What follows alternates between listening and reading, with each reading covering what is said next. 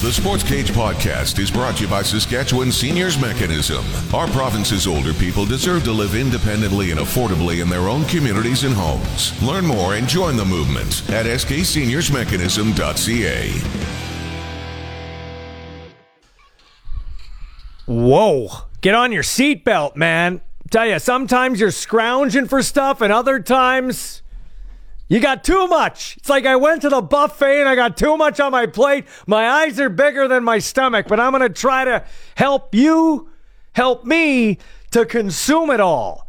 Over on the other side of the glass is Sean Kleisinger, the best producer in the business. He's Hey, wait a minute. I'm standing up here. He's not wearing any glasses today. Hallelujah. I forgot them, man. I'm Oh, I thought struggling, I thought you could do without the glasses. No, I, I wish, man, but uh, well, yeah, how here do you I am. how do you forget that? I don't know. I I forget a lot of things in my Oh. life. Forget to do a lot of things. Zinger Halsey. is here and he is uh, locked in and he'll uh, try to squint his way through the show.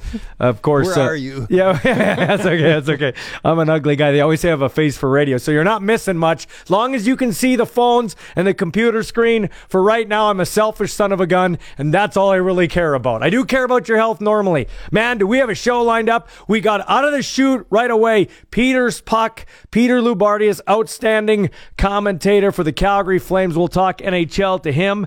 Uh, Want to tell you the show is brought to you by spreads.ca. Sign up using the uh, code CKRM and you'll receive a free $25 sports bet. I have no idea who I'd bet on to win the Stanley Cup. I have no idea, but we're going to talk Keniston Super Draft, the 38th annual before 5:30. You always probably got to go with the, you know, your strategy is the four teams standing and then go from there and hopefully you get a dark horse that scores some goals like a Johnny Druce, a Chris Kontos, a Fernando Pisani. We've had some inductions into the Saskatchewan Sports Hall of Fame, including one, Zinger. I Wait a minute. Just wait a minute. How in the bloody hell isn't Rueben Mayes in the Saskatchewan Sports Hall of Fame? I don't know. As of 2022, as of today, he was not in the Hall of Fame. Or That he's is been, crazy. I could not believe my eyeballs. I could Who's see, running that damn thing over there? I could see that at least, Ballsy. I saw that with my vision, 'Kay, wait a and I minute. could not believe it today. you know how pathetic this is? Michael John Ball, who, by the way, when you say my name in its entirety, I sound like a serial killer. Michael John Ball got into the Saskatchewan Sports Hall of Fame before Rueben Mayes. Give your pat. Give I yourself got, a pat. I got two things to say to that. That's ridiculous. And then, woo! Ni- I got nice some- nature boy. I got something on Rueben Mayes. Yeah. Uh, also, there has to be a reason for that. Yeah. Like, what's going on there? We'll get to uh, that a little later on, okay? Also, uh, the CFL trying to increase scoring because, you know, we've only had one down year of scoring where the NFL's outscored us in like the last 30 years, but we might as well change all the rules. We changed nine of them. Uh, three major ones, and I like them. Actually, I don't mind any of them, to be honest with you. Kudos on the CFL. Hash marks on CFL fields will be moved closer to the center field. Each one will be 28 yards from the nearest sideline instead of 24. As a result, there will be nine yards apart instead of 17 yards apart. It's going to help you not you know, the Rob Bagg rule where he's the 12th guy way out there and you don't use him because it's a risky wide side throw. Now it, it, it lets you use the whole field. That's the thinking. I like it. No yards will automatically be 15 yards no matter what. So that encourages you to uh, have the return game. Also, offenses will get more of a head start after a field goal or miss, you know, a single the offense gets the ball at the 40 instead of the 35 yard line.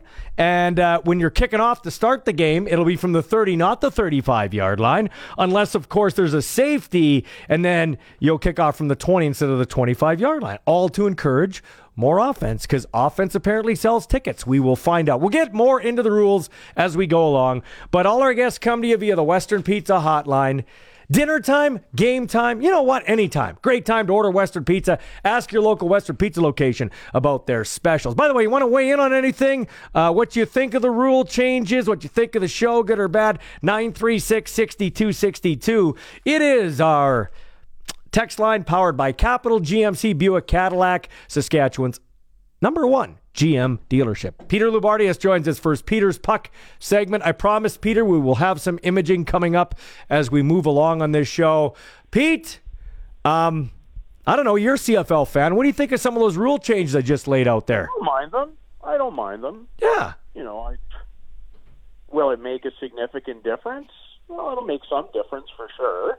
Um, I don't mind the one about moving the hash marks in a little bit. I think that could be somewhat interesting. Um, you know, kicking the ball off.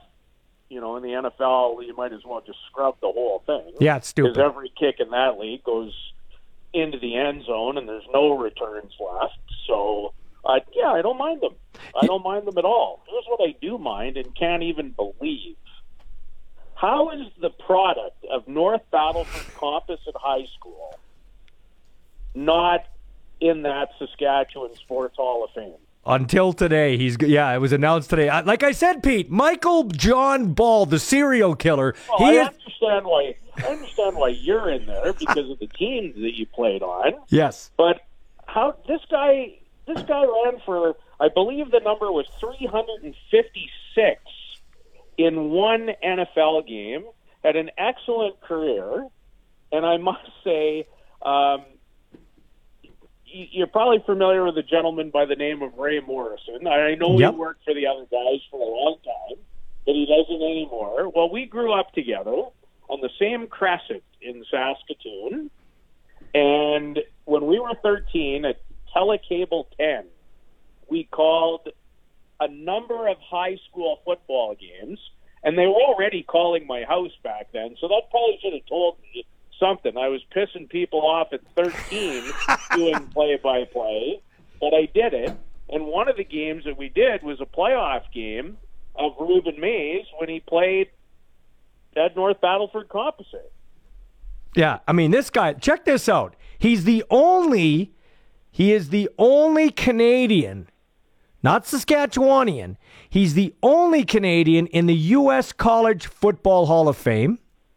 He was he was named the offensive rookie of the year with the New Orleans Saints in 1986 and was selected to the Pro Bowl twice. And he is now going into the Saskatchewan Sports Hall of Fame. We'll hear a clip from him here before the bottom of the hour. Okay, okay, Lou. Johnny Gaudreau's had a great season. 100 over 100 points, and we've talked mm. about it. Surprised that he's done it with Calgary. Roman Josi's got 90 points the, the dude's a stud. Okay, uh, Gu- uh, Hu- Huberdeau in Florida, awesome player. Kaprizov in Minnesota. You can go with the Rangers goalie. I think this, yeah, I think the NHL has Connor McDavid fatigue. Connor McDavid scored four more points last night in the barn that his idol calls home.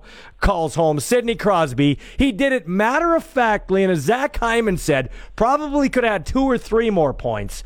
Uh, we forgot Auston Matthews too. Two goals, sixty goals. He's only got 60. Yeah, okay, okay, okay there, uh, Lou. But give me a break. The best. Pl- Let me ask you one question, okay, Mr. NHL guy. If I gave you $500, take your Flames glasses off. Your son takes it. Your son takes his Oilers glasses off. You have five hundred dollars of sports cage money to spend, and I give you tickets in uh, uh, twenty rows up, center ice. Is there anybody else you're paying to watch really besides Connor McDavid? He is the best player in the league. He is the Hart Trophy winner. It's it's fatigue. It's Connor McDavid fatigue. Just give it to him every year. I'm not I'm not saying that, but like like it like it doesn't even matter. Like let's just like let's just give it to him every year. It doesn't matter that nobody scored sixty and how many years. It doesn't matter that there's a defenseman with ninety three points. Um, you see, I will say this. Okay, you're biased. yes, but I'm for sure. Yes, right? but look at the look at it, man. right, does, hold it. Hang on. Hang on. Does the award read the definition of the award? Mm-hmm. Does it say the the? Do you honestly think that there isn't an argument for other guys this year in regards to who's been equally as valuable to the success of their respective teams? Are you going to tell me, Peter Loubardias, that there Yeah, is some there is somebody on their team that's more valuable than Connor? Mc- Yeah, I am. Oh, I'd like to hear this argument. Go ahead. Go ahead. I'm going to sit back and take. I got my popcorn popping. Go and be blasphemous. Yeah, Go I'm- ahead, Loubardias. And I'm going to start with somebody that you're not even going to believe. And it's Roman Josi. Where the hell would the Nashville Predators be without Roman Josi, who has 93 points as a defenseman? 93 points. 22 goals, 93 points, leads his team in scoring, plays 25 and a half minutes a game, has more points. The last time a defenseman had this many points in the NHL, the guy's name was Ray Bourque. I, I, I take. I'll take that under advisement. Appreciate it. Uh, uh, uh, you know, Listen, listen, I say it every time I come on and we get into this, okay? And that is this. Is he the most exciting, most dangerous player with a hockey puck in, in the league? Maybe in history? Yes, he is. Is he always the most valuable to his team in comparison? Well, one thing that hurts him, to be honest, is some guy from Germany who's only got 55 goals. They Yeah. got a few weapons over there. I agree. I agree. But let's be honest. Let's be honest. If you were if you were to start a team today, who are you going to start it with? Leon Draisaitl or Connor McDavid, who creates chance after chance? It would be a hard choice for me. Really? Yeah, it would. And you know what? If you told me today I get one player to start a franchise with, Mm-hmm. it might not even be those two. Well, that's just or, or- that's just that's just out of that's a I, I can I'm speechless and I'm hardly ever speak. Are Who you? who would it be? Who would it be right now then? there's there's this young gentleman from Calgary who plays defense in Colorado. His name is Cale Makar. Mm-hmm. And if I had the number one pick overall to take anybody I could, I might be hard pressed not to go with him. Okay. By the way, Pete, I just want to say I do respect you, but I, I, I have to call you out sometimes when I, I, I just can't. It can't all be. you, should. It can't all be salt and vinegar chips and gum here on this show. and You your know. whole and your whole listening audi- audience probably thinks I'm absolutely bananas. Well, I do. I don't know about them. But I'm here to tell you, I'm not. Okay. hey, hey. I Okay. am. I am not. And you know what? Again, What? When when your main man over there wins a Stanley Cup, Mm-hmm.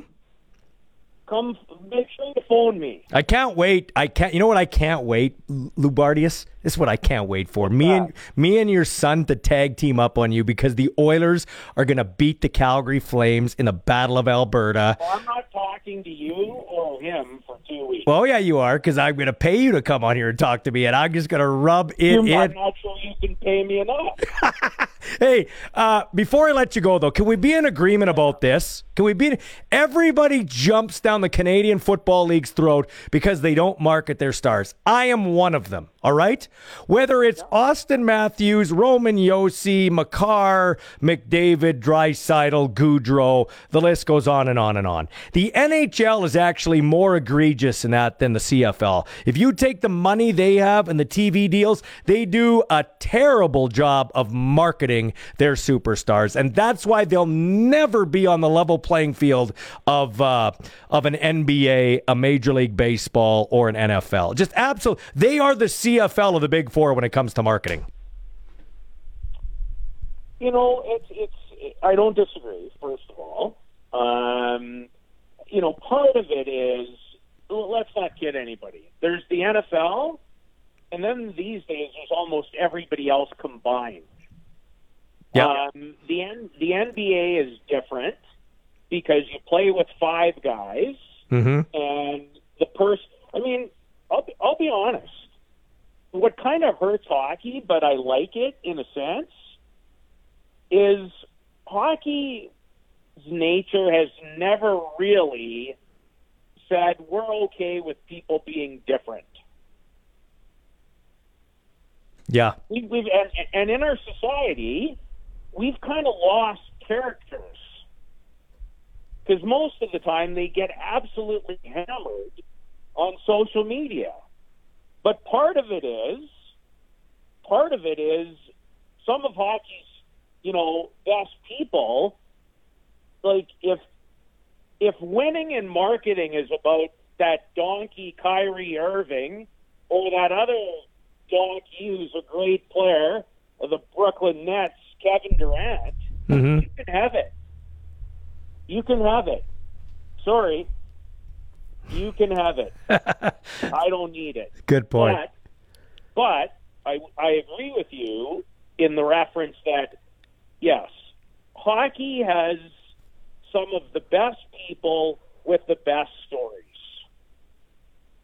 But Yeah. it's always kind of been ingrained that you don't want to necessarily, you know, stand out sometimes above the rest.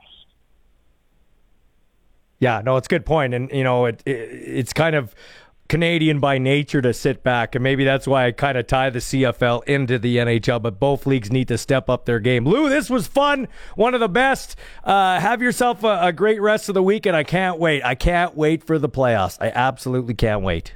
You know what I? You know what though? Can we have a World Cup so then at least we can cheer for that guy together at once? Okay, that'd be good. That'd be good. okay, brother, love you. Take care. Okay. Okay. Same here. Bye bye. Take care. That's Peter Loubardias. Peter's Puck. Now we had a fiery segment to start the show. We're going to talk about the Saskatchewan Sports Hall of Fame inductees, get a comment from Rueben Mayes, and uh, a statement from the riders on the rule changes, including one that's going to affect how it looks at the stadium. This is the Sports Cage for Spreads.ca on 620 CKRM.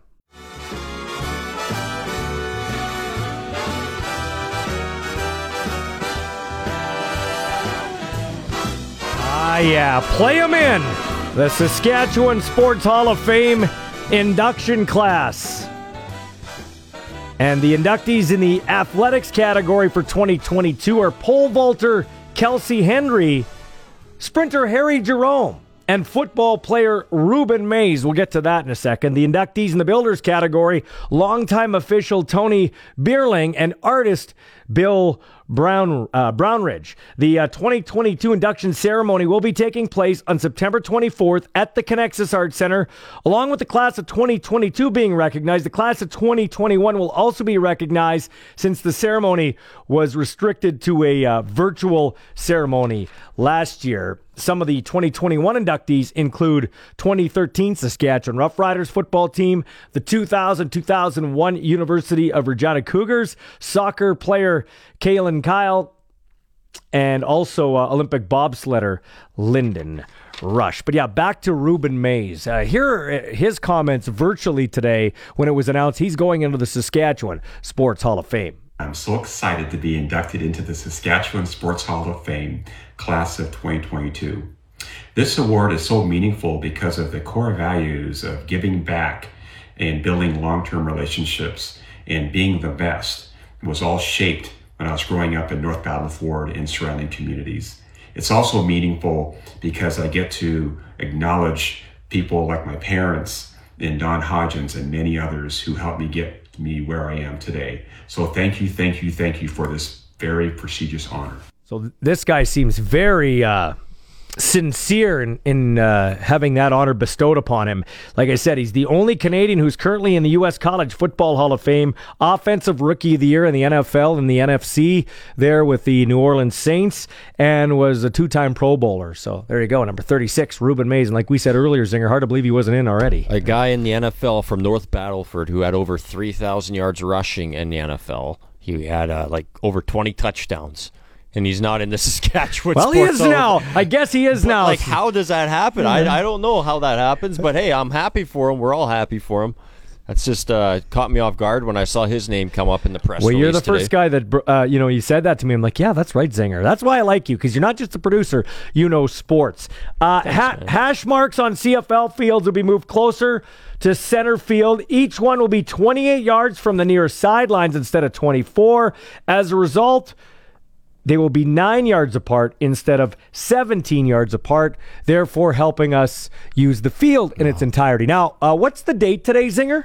April 27th. That's less than a month from the preseason game on Victoria Day here against the uh, Bombers. Monday Night Football. Monday night preseason football tonight. Stadium. Yeah, me and my rowdy friends on a Monday night. Anyway, uh, here's a statement from your Saskatchewan Roughriders. We're currently working with the city of Regina to get the turf resown to align with the new hash mark locations announced by the CFL. We hope to have this in place for our preseason game on May 23rd, as we just referenced. However, as we share Mosaic Stadium with other community groups, timing may not allow us to have the work completed by then. If this is the case, we will need to use a temporary option like paint for the uh, preseason before the permanent work is completed. now, this change will come with the cost that will be covered by the Rough Riders, but we fully support the new rule and we're excited to see the changes it will have on our game. So that's the statement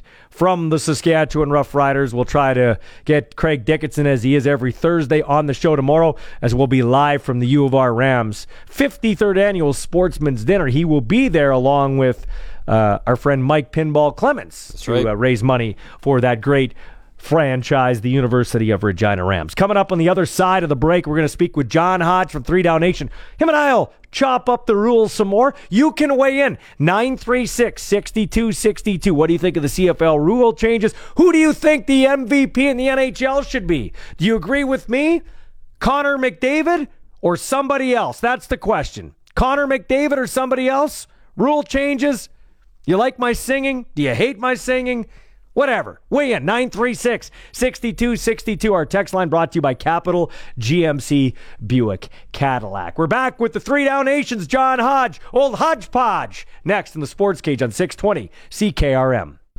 This show is brought to you by spreads.ca. Sign up using the code CKRM and get 15 free spins on the slot machine for a chance to win $1 million. dollars. Brian Raymond, our old buddy over there at Flowing Springs, wants to uh, let us know that um, over there at Flowing Springs over the weekend, the driving range, uh, it, it's going to open here. Actually, sorry.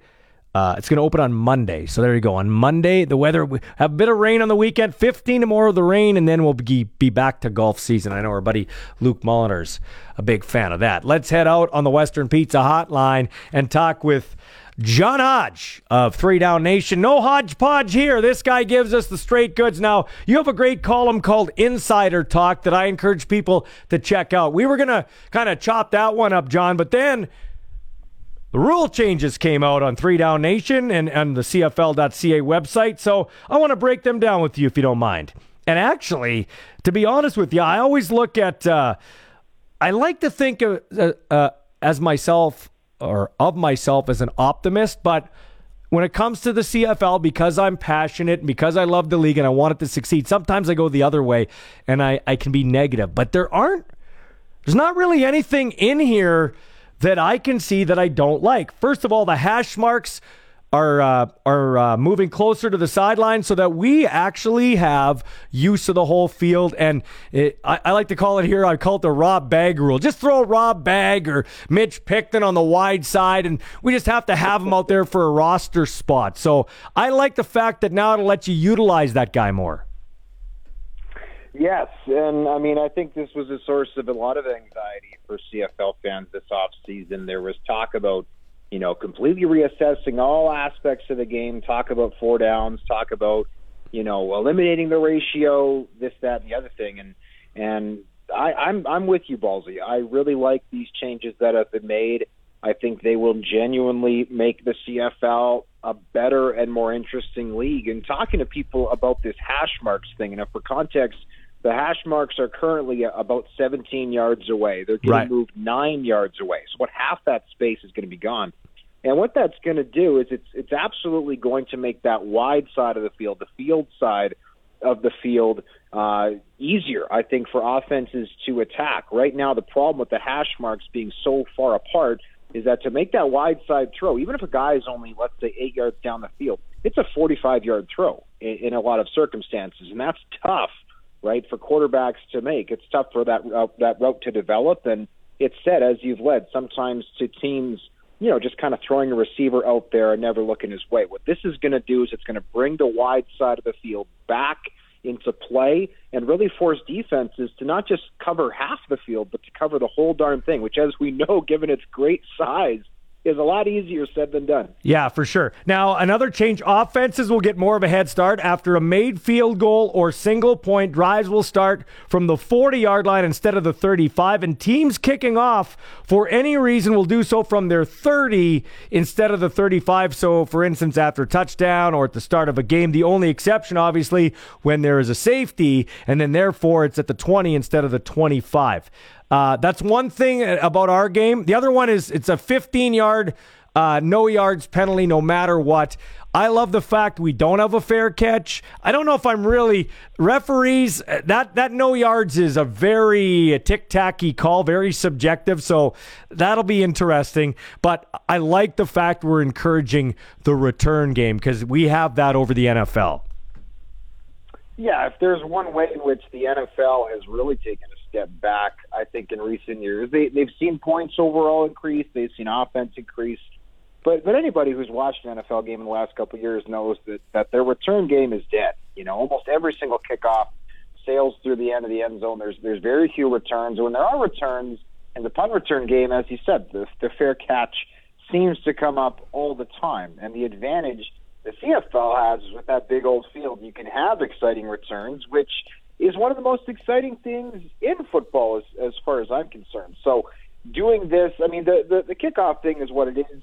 You know, it, it, it, I think it's arbitrarily, artificially a way of moving offenses up a little bit. But with the 15 no yards, I, I think that's a great way to to really incentivize big returns. Because right now, if the ball hits the turf on a punt, as a guy on the cover team, you can basically stand beside the returner tackle him as soon as he touches the football, and you're only penalized 5 mm-hmm. yards for that. I don't know about you, Ballsy, but if I'm a coach, I'm happy to tell my guys, hey, if that ball yep. hits the turf, get up into the returner's grill because we'd rather take a five yard penalty and eliminate any possibility of a return than risk somebody breaking it. Now, with it being 15 yards no matter what, I think you're going to see more big returns because, frankly, cover guys are going to be particularly hesitant to get inside that five yard halo and take that big penalty. So, one of the great contributors at the awesome website, Three Down Nation, John Hodge, joining me here on the Western Pizza Hotline. I actually. I actually brought this up, and everybody I brought it up to uh, didn't mind it. I've talked about it for a long time when I call amateur football over at Leibel Field, and I coached it too. Uh, when you want to encourage kicking, so when the kicker comes out, the young kid, and he makes a field goal, say 20 yards, and it's still three points. But anything 30 and out is four points. I had said in the CFL, strategically and stuff, we should make two more changes to the kicking game. If it's over 50 yards, it's a four point field goal if it's made, and in U Sports, you I don't know if it's the same in junior, but in U Sports, if you kick the ball in the end zone and the guy brings it out, even if he gets it to the one yard line, it automatically comes out to the 20. I would like to see in the future those two made to the CFL too. And I know Craig Dickenson, when I brought the last one, he said, you know, we did talk about that, but it didn't get passed. So that's that. Those are two changes I'd like to see the kicking game yet. I really like that second one because if there's there's one thing that pro football, I mean, any any sport really should be trying to get rid of. It's dead plays, right? It's it's plays that aren't interesting. To me, that's the big problem with the NFL's kickoffs. You come back from commercial, the kickoff is a dead play, and you go back to commercial, and you kind of go, okay, what was the point of that, right? Like I may as well have gotten up and grabbed the drink. Uh, if you're trying to eliminate dead plays, that you're right. That is one that often happens in the CFL. Is the missed field goal, returner catches it, takes a knee, and at that point you know, why bother, right? Uh, sometimes it, it can be exciting if a return is running around the end zone or someone's trying to kill the clock. But uh, I particularly like that rule because even if you only got out to the one yard line, first of all, you're saving your team the point, and secondly, you know we've we've seen it before, right? Where returners will bring the ball out, get caught at the two yard line, and they have to run back to the bench to get an earful from their coach. Mm-hmm. Right? This way, if you get to the two yard line, you've saved your team the point, and you still get, you know, not great field position, but certainly much better than being in the shadow of your own goalpost. So Right, and it's a shame that didn't pass because I liked that. And there's strate- there's strategy in that too, because you got to worry about the fat guys running down trying to cover it, and they get tired. They can't make a tackle, touchdown the other way. I don't know. I I know it. When I brought this up to Dickenson, he's the only guy that said maybe it's a bit gimmicky, but you got to think outside the box. You talk about dead plays. How about that would get rid of maybe the coffin corner punt and that type of stuff. Now I know that's an art form, but hardly anybody does it anymore. You know, you're at the 40. I know there was the semifinal game, Calgary Paredes was struggling here. So it's like they were like the 45 yard line, and, and Dave Dickenson decided to punt it instead of go for a field goal. But if you say, hey, okay, this is a 52 yard field goal, this is worth four points, that might change some strategy too. And then it opens up the whole return game on a missed field goal too. Yeah, and we have seen teams at times shy away from those long field goals, right, and opt for the coffin corner punt. And coaches will talk all day about the importance of field position, and at the end of the day, they're they're absolutely right. Of course, you need know, the field position is a big part of the game, but I don't think any casual fan has ever tuned into a football game and said, "You know what? I'm really excited to watch the field position battle." Like that's that's what I'm here for. That's not what people are there for. They're, to, they're there to watch massive catches. They're there to watch big collisions. They're there to watch exciting returns.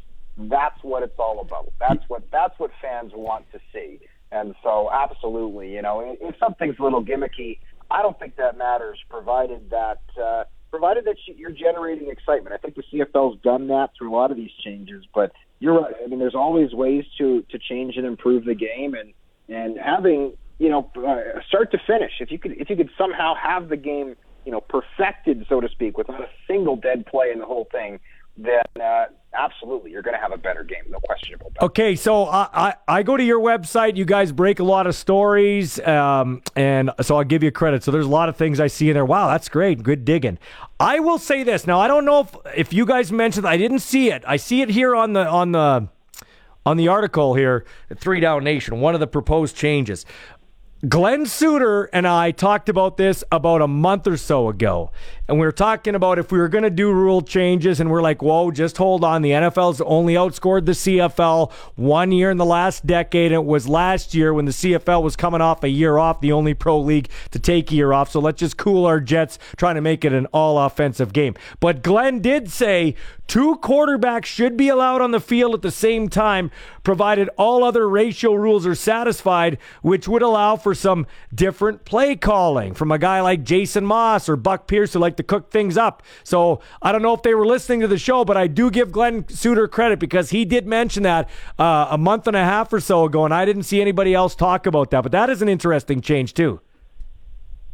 I think it's a great change, and it's one of those things where you know the CFL has, for as long as I know, had that roster designation where once a player is deemed a quarterback, which you know is almost respective of, or irrespective of nationality, right? The way it's worked is you got your Canadians, you got your your Americans, you got your globals, and you have your quarterbacks who, you know, they, they did change it a couple years ago. So if a Canadian quarterback starts, they count as a Canadian starter, but they don't necessarily count as a Canadian on the roster, which is a little strange. That's stupid. That's That's that's, that's stupid. John, let's be honest. That's stupid.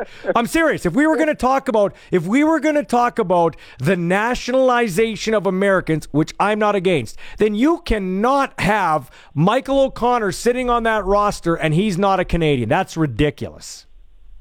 Yeah, it, it, it's basically a, a, a position that is not counted within everything else. Which, you know, uh, and I'll say this too: in the NFL, you- you're just on the roster or not. The CFL, you almost need like uh, a team accountant to, to keep track of all the way that things work, uh, like or an actuary or something, because the roster rules are very complicated. Uh, but anyways, aside from that, you know, t- we, we've seen guys like Chris Streveler, you know, do more than just stand back and throw the football. Um, Tre Ford, who's a really exciting player in this year's draft at Waterloo, has got four-four speed. You know, he's a track star as well as as being, you know, an, an, a Crighton Trophy-winning quarterback. Um, the more that you can do to open up the playbook and have, you know, the possibility of, let's say, you know, let, let's say hypothetically Tre Ford gets drafted by the Ottawa Red Blacks. Well, if Jeremiah Masoli can snap the ball, hit Tre Ford on a, on a on a wide receiver screen, and then Tre Ford can throw the ball 40 yards down the field, I think that makes your league better than it otherwise would have been. And you know, you can get finicky and, and maybe dress a quarterback as something else. You know, say he's a receiver and, mm-hmm. and have him throw a pass. We've seen players in the NFL do that. Julian Edelman did it, right? He was a college quarterback, played receiver for the New England Patriots. He'd throw a pass every now and again, but this just opens up the possibilities. I love the idea of seeing two quarterbacks on the field at the same time, and absolutely, shout out to Suits. That's a great idea. I'm glad the CFL's run with it. Insider talk with John Hodge. He's got the new. Uh, call him out. It's great. It's a great read. Go check it out at Three Down Nation. Thanks, John. My pleasure. Anytime. That's John Hodge from Three Down Nation. We'll be back with a pick six and Zinger with a sports update on 620 CKRM. It's 448 with the Sports Cage Sports Ticker. It's brought to you by Bronco Plumbing and Heating, where professional service is guaranteed. They'll treat you right. 781 2090. The Saskatchewan Sports Hall of Fame has announced the induction class of 2022. The inductees in the athletics category are pole vaulter Kelsie Hendry, sprinter Harry Jerome, and former NFLer Rueben Mayes from North Battleford, Saskatchewan. Uh, induction ceremony will be September 24th at the Conexus Arts Center. And the Riders have signed defensive back Levante Taylor and running back Frankie Hickson. Taylor was signed by the Los Angeles Rams as an undrafted free agent in 2020, and Hickson spent five seasons with Liberty University and had nearly 3,000 yards rushing and 30 touchdowns. Two games in the NBA playoffs tonight. Chicago faces elimination in Milwaukee, 5:30 start time. In Game Five, Nuggets at Warriors. Golden State up three games to one. And in the in the NHL, five games. Philadelphia at Winnipeg. Canadiens at the Rangers. Vegas, Chicago, Coyotes, Stars, and Kings take on the Seattle Kraken. And thanks to the best producer slash operator in the business, Sean Kleisinger, for that sports update. Time now for the pick six, where we look at six stories that we'll elaborate more on. How about this? Number one Connor McDavid entered yesterday relishing the test of the twice per season matchup against his boyhood idol, Sidney Crosby. He aced it as he was December 1st in the head to head battle with Sid, McDavid was the best player on the ice against the Penguins. He recorded a goal and three assists, helping the Oilers to a lopsided 5 1 win. He has 122 points, and as I talk here, he's seven points clear of Jonathan Huberdeau of the Florida Panthers in the race for the Art Ross as the leading point getter in the NHL.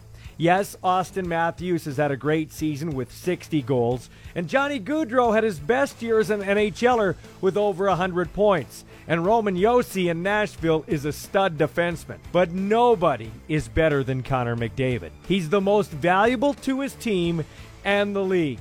By the way, this league does a terrible job of marketing its stars. When you consider the dollars the NHL has in comparison to the CFL, it's not even close. And we always bitch and whine about the CFL. It's time to point our fingers at the NHL. The Matthews, the Josis, the McDavids, the Draisaitl's, the Gaudreaus. Let's get some marketing for these guys. It's crazy. Number two on the pick six. The Winnipeg Ice are a juggernaut. The Ice opened a 4 0 first period lead and never looked back on their way to a 10 1 victory over the PA Raiders in Prince Albert. Mikey Milne's first WHL playoff hat trick led the way offensively for the Ice. They scored a shorthanded goal, three power play goals, and held the Raiders off the score sheet when they had the power play. And Winnipeg outshot PA 36 to 19. I fully expect the ice to put the Raiders out of their misery tonight. Four things you can count on in this world death, taxes, ballsy ticking somebody off, and the Blades playoff full job. Cordell Larson's OT winner lifted Moose Jaw past Saskatoon 3 2 and gives the Warriors a stranglehold 3 0 series lead in that affair. We'll see if the no show Blades can keep their playoff hopes alive tonight number three on the pick six. And it's good news for the CFL. The first ever regular season game being held in Nova Scotia on July 16th between our Saskatchewan Roughriders and the Argos sold out in one hour. 10,000 tickets snapped up just like that. Now they're looking at expanding seating, so that's even more good news.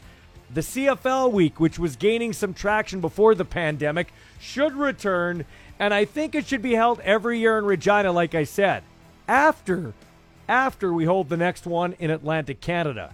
We need to make one final push to try and make this 10th team happen in the CFL. They've been talking about this since the mid 60s, believe it or not. Now, I'm definitely not as optimistic as Glenn Suter and Luke Mulliner that there will be a team, but we definitely need to try, and I'd love to see one. It would do wonders for the schedule and uniting the whole country. Number four in the pick six.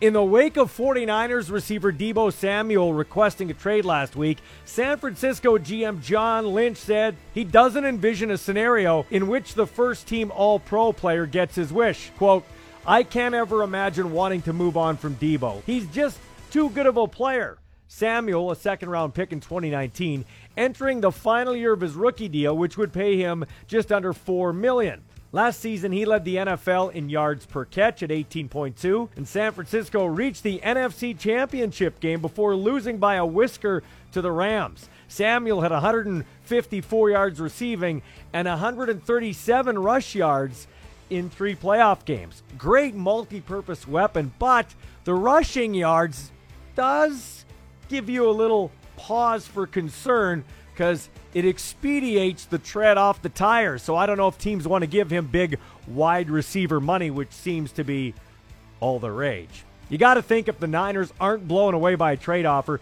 expect them to keep Samuel. This would open the real possibility of a standoff since Samuel's camp obviously is displeased with the situation at the moment. The Niners, though, have ultimate leverage, and they've been down this road before. Over the past two off seasons, the 49ers have reached positional record contracts with tight end George Kittle and defender Fred Warner. Both were entering their fourth years at the time, as Samuel is now right before the start of training camp. I'd put Deebo in the same category as Titans receiver A.J. Brown and Seahawks receiver DK Metcalf. And by the way, all of them have the same agent. Number five on the pick six. Home runs are down in Major League Baseball compared to recent Aprils. And the first thing to ask, of course, is why? Is it because of the ball? Or the humidors installed in 20 new stadiums this past offseason? Or some combination of the two? And depending on the cause, will the rate rise in the summer months when MLB expects that the humidors may actually increase offense rather than decrease it? A problem, too, the strikeout rate, which has been soaring. Run scoring is down big, back down to 1980s levels if the current trends hold. At the moment, hitters might be behind pitchers coming off a shortened spring in 2022, just as they were coming off a shortened spring in 2020 because of the pandemic. But help might be on the way. You see, rosters will be cut from 28 to 26 on May 2nd, and teams for the first time will be restricted to carrying a set number of pitchers. Starting pitchers then might need to go longer when extra relievers aren't available. Hitters, you'd have to assume, would benefit from seeing relievers more often during a series. In the end, I wouldn't get too worried about runs. The weather has sucked everywhere this April. It's the worst April I can remember for weather in a long time. And by the way, we shouldn't be playing baseball, for instance, in Minnesota in April or October for that matter. Shorten the damn season. It's the boys of summer, not the boys of frigid spring or fall. And number six on the pick six doesn't have to do with sports. We like to tie in some lifestyle stuff into the show too. 62% of people want to accomplish more life goals this year than ever before.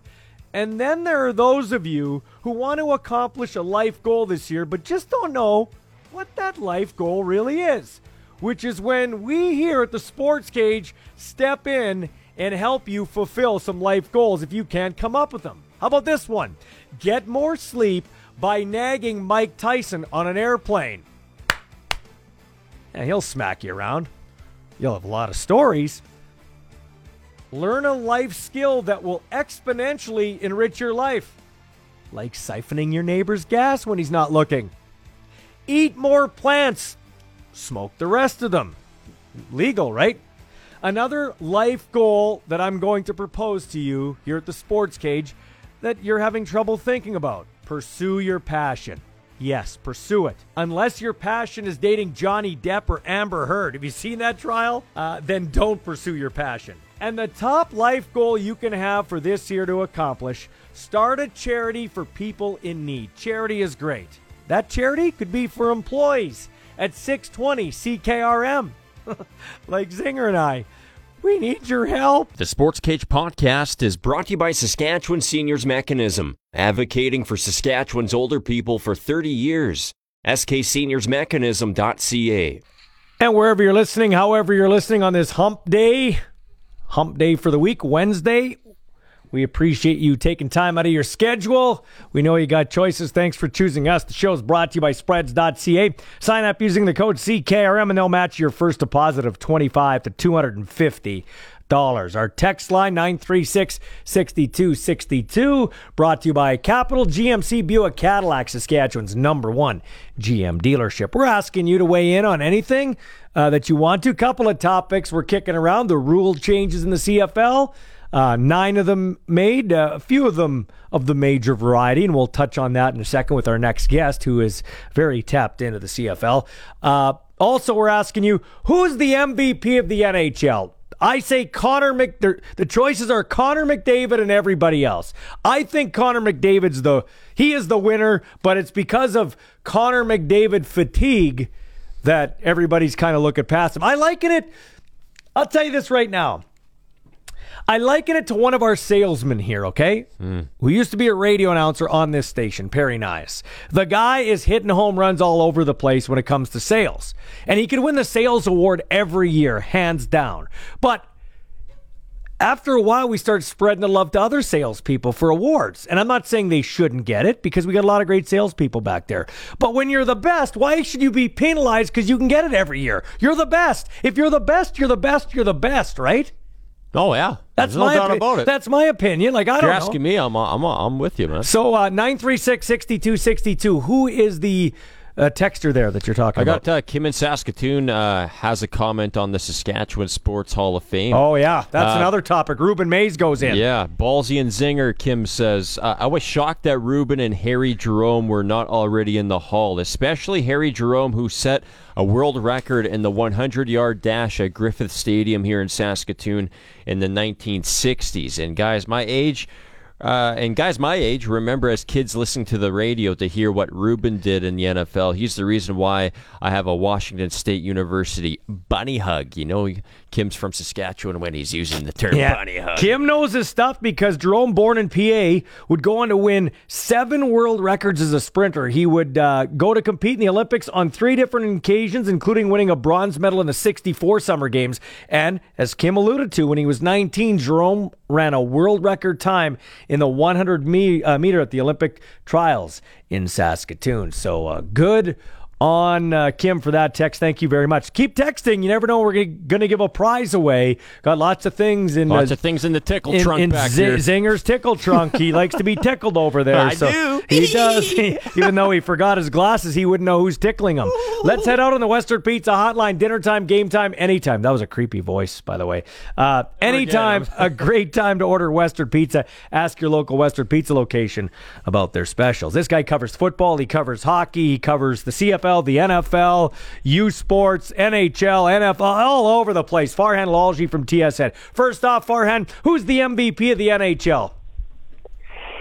Well, it should be Connor McDavid, and it's part of it is McDavid fatigue, as you said, but part of it is also Auston Matthews got 60 and lives in Toronto, right? So yeah. that changes the world as well. Uh, so he's going to get a, a long look at this award, and I'm sure he's going to get more than his share of votes just because of where he plays. How the hell is did Rueben Mayes and Harry Jerome already not in the, in the Hall of Fame. Boom. Tim is right. Are you serious? Yeah. Guess what, Farhan? I played. I played on the 1993 undefeated Regina Rams. Okay, I, you're I, in the Hall of Fame, and I am in the Hall of Fame before Jerome and Rueben Mayes. I got to say two things. You're right. How the hell? Oh. And the second thing, woo! I beat. I I have something on Rueben Mayes, who, by the way, is the only Canadian in the U.S. College Football Hall of Fame right now. Well, you know, and I only do radio with Hall of Famers, so that's why I'm here. and I only do it with guys like you who's, who knows a lot about everything. Let we'll get to the CFL in a second. Let's quickly touch on the NFL draft. You were there in Vegas. What kind of spectacle is this going to be? It's going to be awesome. You know, uh, they're doing it uh, at the at the Bellagio where the Mhm. fountains are, right? So they've got stuff going on in Caesars, and they've got stuff going on at the Bellagio. And being down there for the setup today, it's going to be just electric tomorrow, right? The NFL does a great job with this event, especially ever since they've moved it. You know, and uh, it was it was great when it was a Radio City Music Hall in in uh, New York, but now they've taken it on the road, and it's such a signature event for the league. Uh, Nashville was a lot of fun the last time we were able to travel pre-COVID and go to it all, and uh, Vegas is going to hit a home run. This is going to be a lot of fun tomorrow night. Yeah, for sure. Okay, talk about a couple of the Canadians that are uh, going to be uh, drafted tomorrow. We know uh, Metchie, who everybody's comparing to. I've heard a lot of people compare him to Jarvis Landry, former Dolphin and um Cleveland Brown receiver. Uh, uh, just to talk about a couple of the guys going from a Canadian perspective. Yeah, you know, uh, as far as Metchie's concerned, it's a, it's another really deep receiver class, and there could be as many as seven. I've seen in some highly respected analyst mocks seven receivers going in the first round. Wow. And Metchie's grade is somewhere in kind of that eight to ten range. Um, so I expect him to go mid to late second round. I know I think over under on him is fifty six and a half, and I think he'll go before fifty six and a half, but not much before that, uh, which is too bad. I think he's I think he is every bit a first round talent. The injury has affected his draft stock more than it has his teammate Jameson Williams or even Drake London from USC, who's coming off a broken ankle. Uh, those guys are going to go in the first round for sure. And um, you know, there's a lot of teams that are interested, uh, including the New England Patriots. We're talking about Metchie as a second round pick to repair him with um, Mac Jones, you know, his former quarterback at, at uh, Alabama. So I don't think he's going to last too long on Friday. And then as far as Jesse Luketa is concerned, little plug here, Dave Naylor's got a fantastic feature coming up with him on Sports Center today. If you haven't already seen it, um, Jesse's just a great, great guy, great character who had a very good senior season at Penn State. Mhm. Uh, he'll likely go somewhere in the fifth round, I would say. You know, there's some teams that, that of note that are really interested in him that have brought him in for visits. The Packers, the Steelers. Uh, there's a few others that have shown quite a bit of interest in him, um, and uh, he's a versatile player. Uh, you know, can put his hand in the ground and rush the passer. He can drop out into coverage. Can play on all your special teams. He's a high character guy, so I think he's going to be pretty sought after as well. But you know, again, probably Saturday in the later rounds. Is there is it uh, is there concern over Metchie's knee because of course we know how his college season ended. Well, there there is to a point, right? Like number one, uh, he couldn't do the combine, he couldn't do the pro day, and that's what happens to all these guys. They elevate, right? Travon Walker is going to be the number one pick in the draft simply because of combine season, right? Um, and just what he's done athletically. So he hasn't been able to do that. What I find kind of awkward about that is that Jameson Williams is a month behind Metchie with the same injury, right? Like he's got the ACL. Metchie's happened in the SEC championship game. Williams happened in the national championship game. So um, people, the scouts believe that Williams is going to open the season on the pup list, meaning physically unable to perform. So he won't be ready until October. Whereas Metchie's going to be cleared at the end of June, and he's going to be ready for training camp. Mm. So uh, you know, and London, uh, Drake London from USC hasn't run a 40 yet since uh, since breaking his ankle during the regular season. It hasn't hurt his draft stock, but for whatever reason, it's taken Metchie from the bottom of the first round to as late as the bottom of the second round in my mind. Uh, which is unfortunate because I think he should go higher than that. All right, the CFL made some rule changes. Uh, Farhan, um, nine of them, I guess, in total. Uh, let's start with a couple of the big ones. Hash marks. I know you and I touched on this a while ago. We didn't know to what extent or if it would happen. Um, I like that. It takes away. I, I say it takes away from the whole Rob Bagg kind of effect, where he's a good player, but we just got to fill the spot. So let's put a Canadian on the wide side of the field as a receiver. You know, kind of a Mitch Picton type. And if we if he gets 12 catches a year, great. I think now it helps you utilize the whole field. Yeah, and it also makes it harder to hide a, a corner at the field side corner, right? Because that had been the recent trend, not playing them at safety and playing them at field corner. So it just gets everybody involved, which is good. And I think an underrated part of this is you're going to see even more activity on the boundary side because now that just got expanded. Yeah, right? So, absolutely. That's a good I- point. I think it's, I, yeah, I think it's a win for. Um, I think it's a, it's a win. Look, is it going to completely change the game? I don't think it is. Um, but I, I do think it is going to have an impact in terms of bringing everyone else into play. They didn't move them in as much as I think they had talked about at one point, just because they don't want to be directly under the goalposts, right? Mhm. Uh, because in the NFL, you can do that. The goalposts are at the back of the end zone. You can't do that here. So I think it's a positive step. I think all the rules that they that they put in are positive tweaks, right? As far as uh, you got to be five yards back on kickoffs. If you don't want the kickoff and you want to take the ball, you can get it at the 40. You know, there's a the um, the official that's going to be on the sideline to be able to communicate with the coaches. Constantly. Right, that's a big one. Not Yep. having to bring the head referee over. Like, there's a bunch of things like that. The command center, it'll all improve game flow. Uh, so I, I think uh, there's nothing earth-shattering here.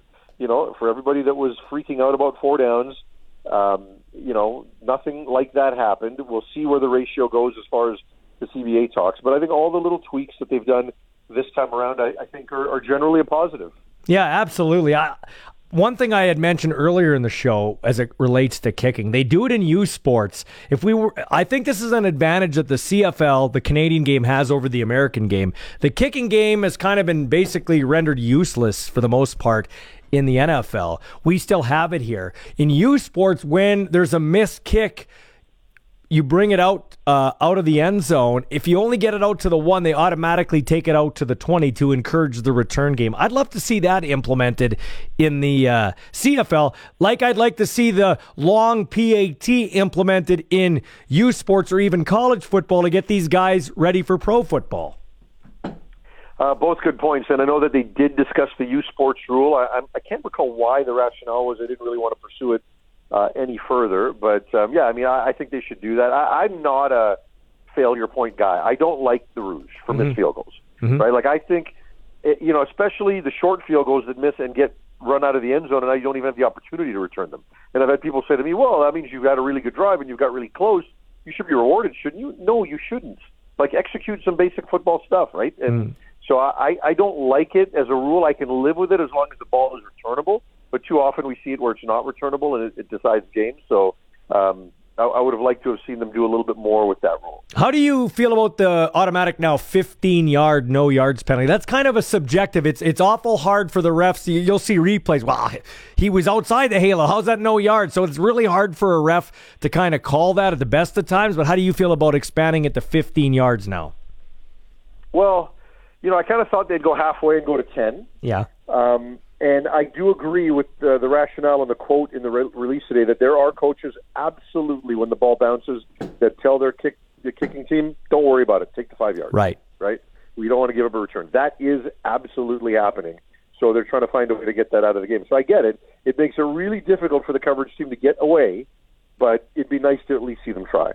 Farhan, uh, lastly, back to hockey for a second. I got the, the great gang from the Kenaston Super Draft coming up here next. And usually, when you take drafts, I don't know if you go in drafts, I don't go in too many. But the theory that a lot of people use is let's pick who you think the final four teams are going to be. So that'll give you the best chance to uh, make it. If you were to if you were to just look at it right now, uh, final four teams in the NHL playoffs as it sits today, who who do you think is going to be the final four?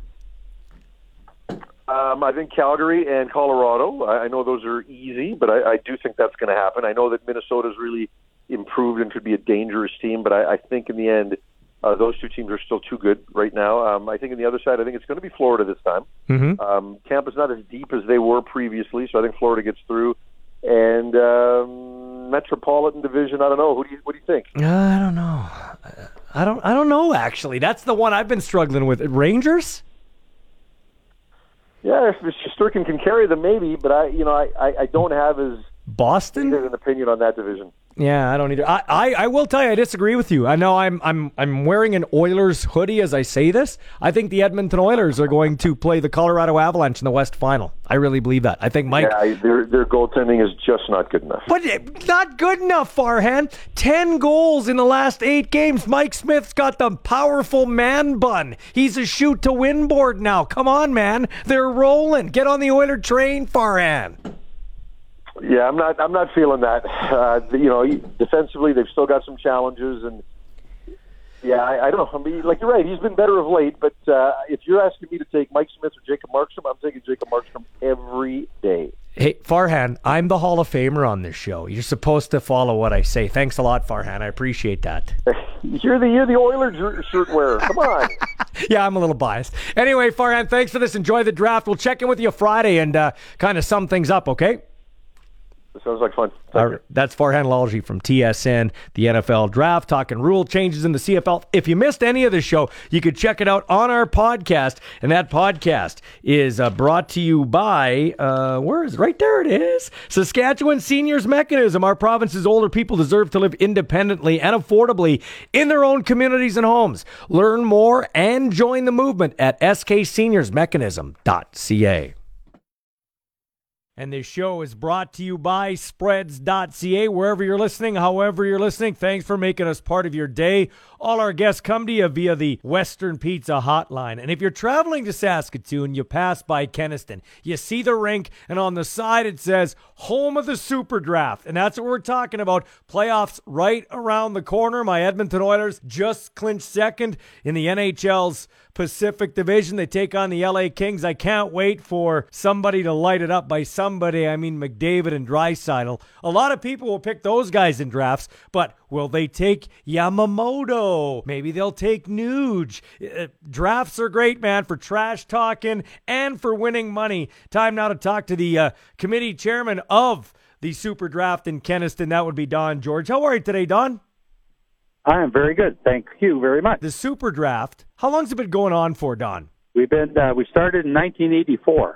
Wow, 19 and and whose idea were you around in 84 as far as doing the draft, being a part of the committee and and who decided to do this draft? Uh, yes, I was. Uh, actually, it was my my brother-in-law Barry Furby said to me that uh, you know that we have all these office pools or you know little pools around. He said uh, do you think it would work if we did it on a bigger scale for the Lions Club?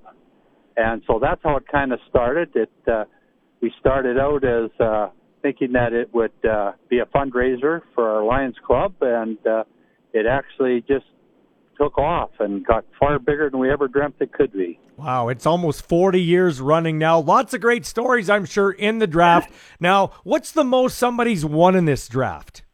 Well, in a regular season, our first prize is, uh, you know, thirty thousand, wow. and uh, you know, and some some guys have, you know, sometimes that they put in multiple entries. You know, the guy that won first probably is one gets a little bit extra. Oh yeah, good. That's but, good. In terms of entering, can anybody enter? Who's eligible? How do you how do you go about entering for this draft? Anybody's eligible. Uh, the draft you can enter by email or telephone, fax, or regular mail, and uh, you just uh, you pick the top 32 guys who you think are going to be the best in the playoffs right now, and uh, you send them to the Kenaston Super Draft. Don, do you have a strategy when you go in? First of all, do you go in this draft? And if you do, do you have a strategy yourself? Like, do you look at, okay, I think these are going to be the last four teams standing, or how do you go about doing it? I don't actually play myself, but that is the strategy. You have to in the playoffs, you have to, uh, you know, pick the winning teams. You have to pick about the, you know, basically the last four teams that are going to be there, and because those are the players that on those teams that are going to get the most points. And uh, so, I mean, that's what people try to do. Usually, the ones when I look at the entries that have come in, you know, the ones that end up near the top are the ones who are lucky enough to pick their proper teams. yeah, no kidding. All right, and I, I, mean, you look at the favorites this year: Florida would be one, Tampa. Uh, you might get the regular uh, Leaf fans that somehow will look past their first round flaws and say, "Okay, I'm going to go with the Leafs." Uh, be a lot of Calgary Flame fans this year. I know back in the day, like 1990, John Druce. Nobody heard of this John Druce guy, Washington Capital guy. I think they went to the Final Four that year against Boston, and he cleaned up. He was an under the radar guy. And then I'm an Oiler guy, Fernando Pisani in 2006. That dude, I think, had 14 goals in the playoffs, way more than he had in the regular season. And, and they got all the way to the Stanley Cup final, game seven. So whoever picked Fernando Pisani probably won the Kenaston Super Draft. Uh, in terms of getting into the draft, Don, how do you go about doing it in terms of like what does it cost you to get into the draft? Well, you can. Uh, there's actually like we have two parts to the draft, and the regular one where you pick the 32 players mm-hmm. uh, off the teams. That's uh, it's forty dollars for an entry, or uh, if you want to play three for a hundred, you can, or you can play seven for 200. And then also we have a part that's called Super Eight, and in that one, there's four boxes of 10 players. And uh, for a $10 entry fee, you can pick uh, two players out of each box, Okay. and uh, you can play as many of those as you want. okay. Hey, Don, And they're ten dollars a piece. Don, do you have a favorite team? Do you have a favorite team in general, and do you have a favorite team this year? You're kind of eyeing. I know you don't play, but where where would you be leaning, Don? Well, I mean, if you, I can pretty well tell you that, uh, you know, I'm like everybody else. I look at like Colorado and Florida, Yeah. you know, it, but uh, there's always some team that really uh, that comes up, and I mean, a team built like Calgary, who play very well defensively, you know, uh, they do those kind of teams. Another one's Nashville, and is a team or Minnesota that play very well defensively. They could be a surprise in the playoffs. My Edmonton Oilers are going to make it to the West Final. You realize that, Don? Because they got the LA Kings. They're going to steamroll LA. They got Calgary in the Battle of Alberta. Throw, as they like to say, Don, throw the records out the window. Let's go. They haven't had a Battle of Alberta since 1991. We're going to beat the Flames and go and play Colorado. Then it's anybody's guess. You mark this down, Don. Anybody listening to the Super Draft, the Edmonton Oilers are the sleeper team. They got the four. Let's cheer for the old guys, Don, like me and you. Mike Smith is standing on his head right now with the man bun. The guy's a shoot to win board. He's only given up 10, uh, 10 goals in the last eight games. Come on, Mike. Or come on, Don. Get on the Mike Smith Edmonton Oiler train. Come on, man. Okay, I'll tell you what. If Edmonton makes it to the Western Finals, Mike Smith will have to stand on his head. I can tell you that. That's good. Hey, lastly, two more questions. Uh, when's the deadline to get in on the draft? It is Sunday night, May 1st at 11 p.m. Central Standard Time. Okay, and where can they go to get more information? Is there like a website or a Facebook page? I know you have one of those. Yep. Uh, go to www.superdraft.com. Okay, and lastly, this is a big part too. It's a win-win kind of thing. You're helping yourself out if you win, having some fun with your buddies, trash talking and all that type of stuff. Like Don there, uh, trying to put me in my place about Mike Smith. But Don, the other part of it is the cash goes where? This is a fundraising component for your town. Where does the money go?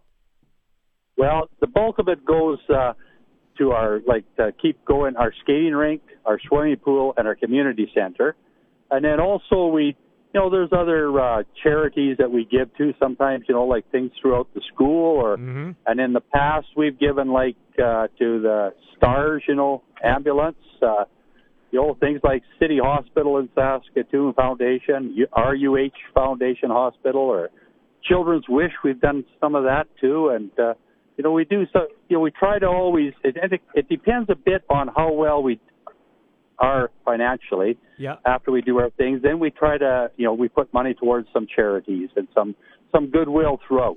Awesome, man. It's great. Hockey and goodwill, they go hand in hand. It's the 38th annual Kenaston Super Draft. Make sure you get in. You got uh, till Sunday to do it. Thanks, Don. Take care. Enjoy the playoffs and go Oilers, go.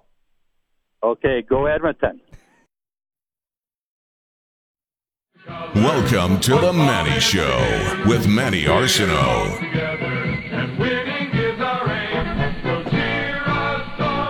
Yeah, the Manny Show. Wherever he goes, he's a show.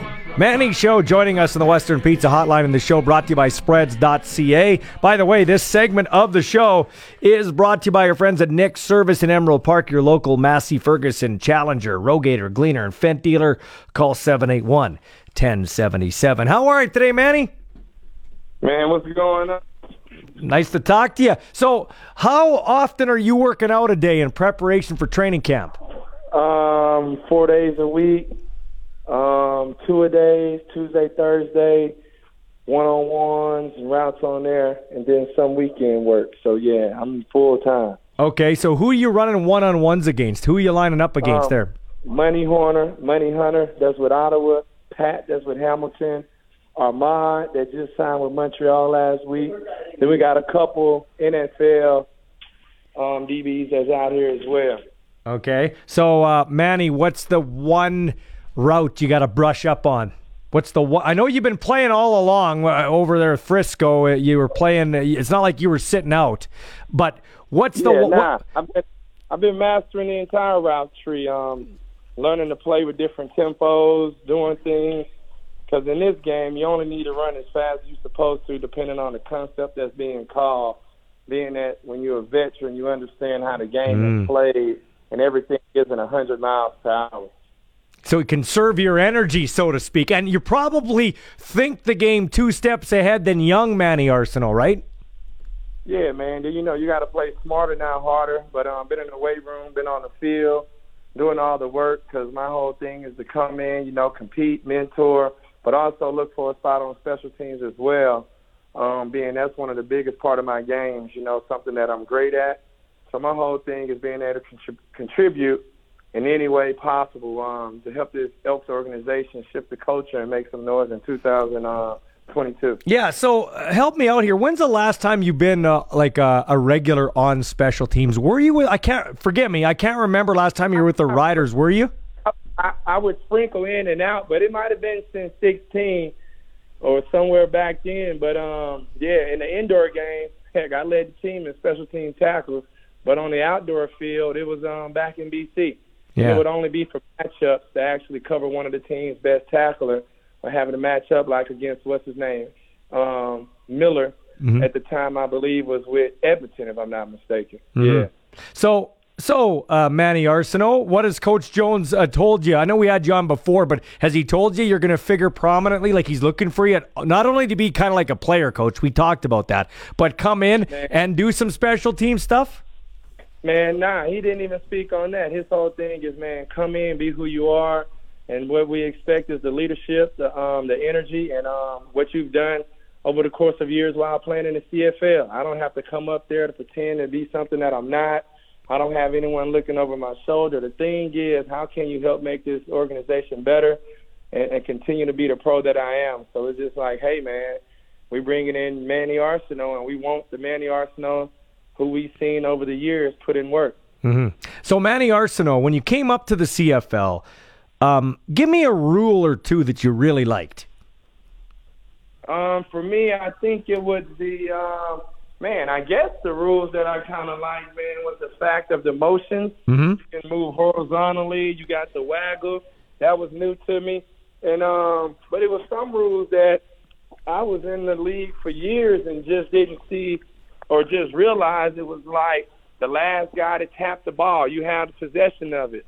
But if I was a returner, I like the fact you have the halo rule.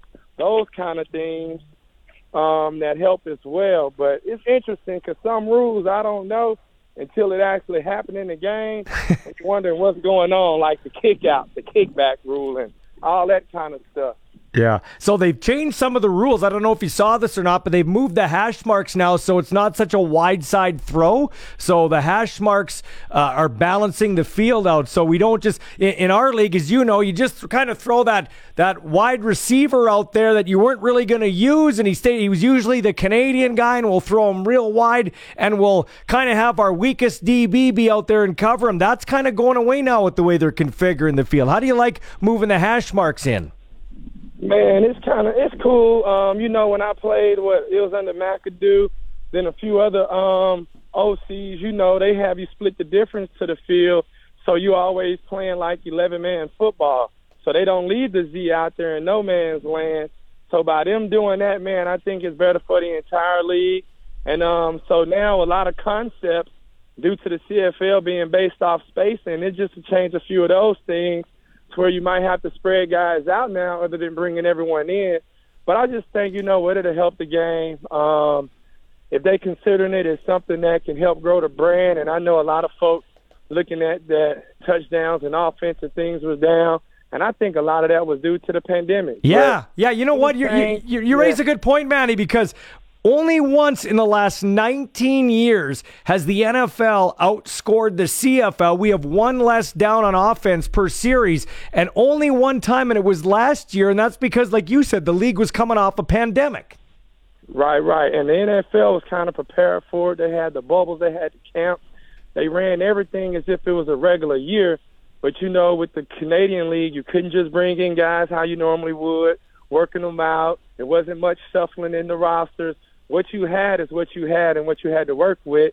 But um, hopefully, everything that they change it can help the growth of the game.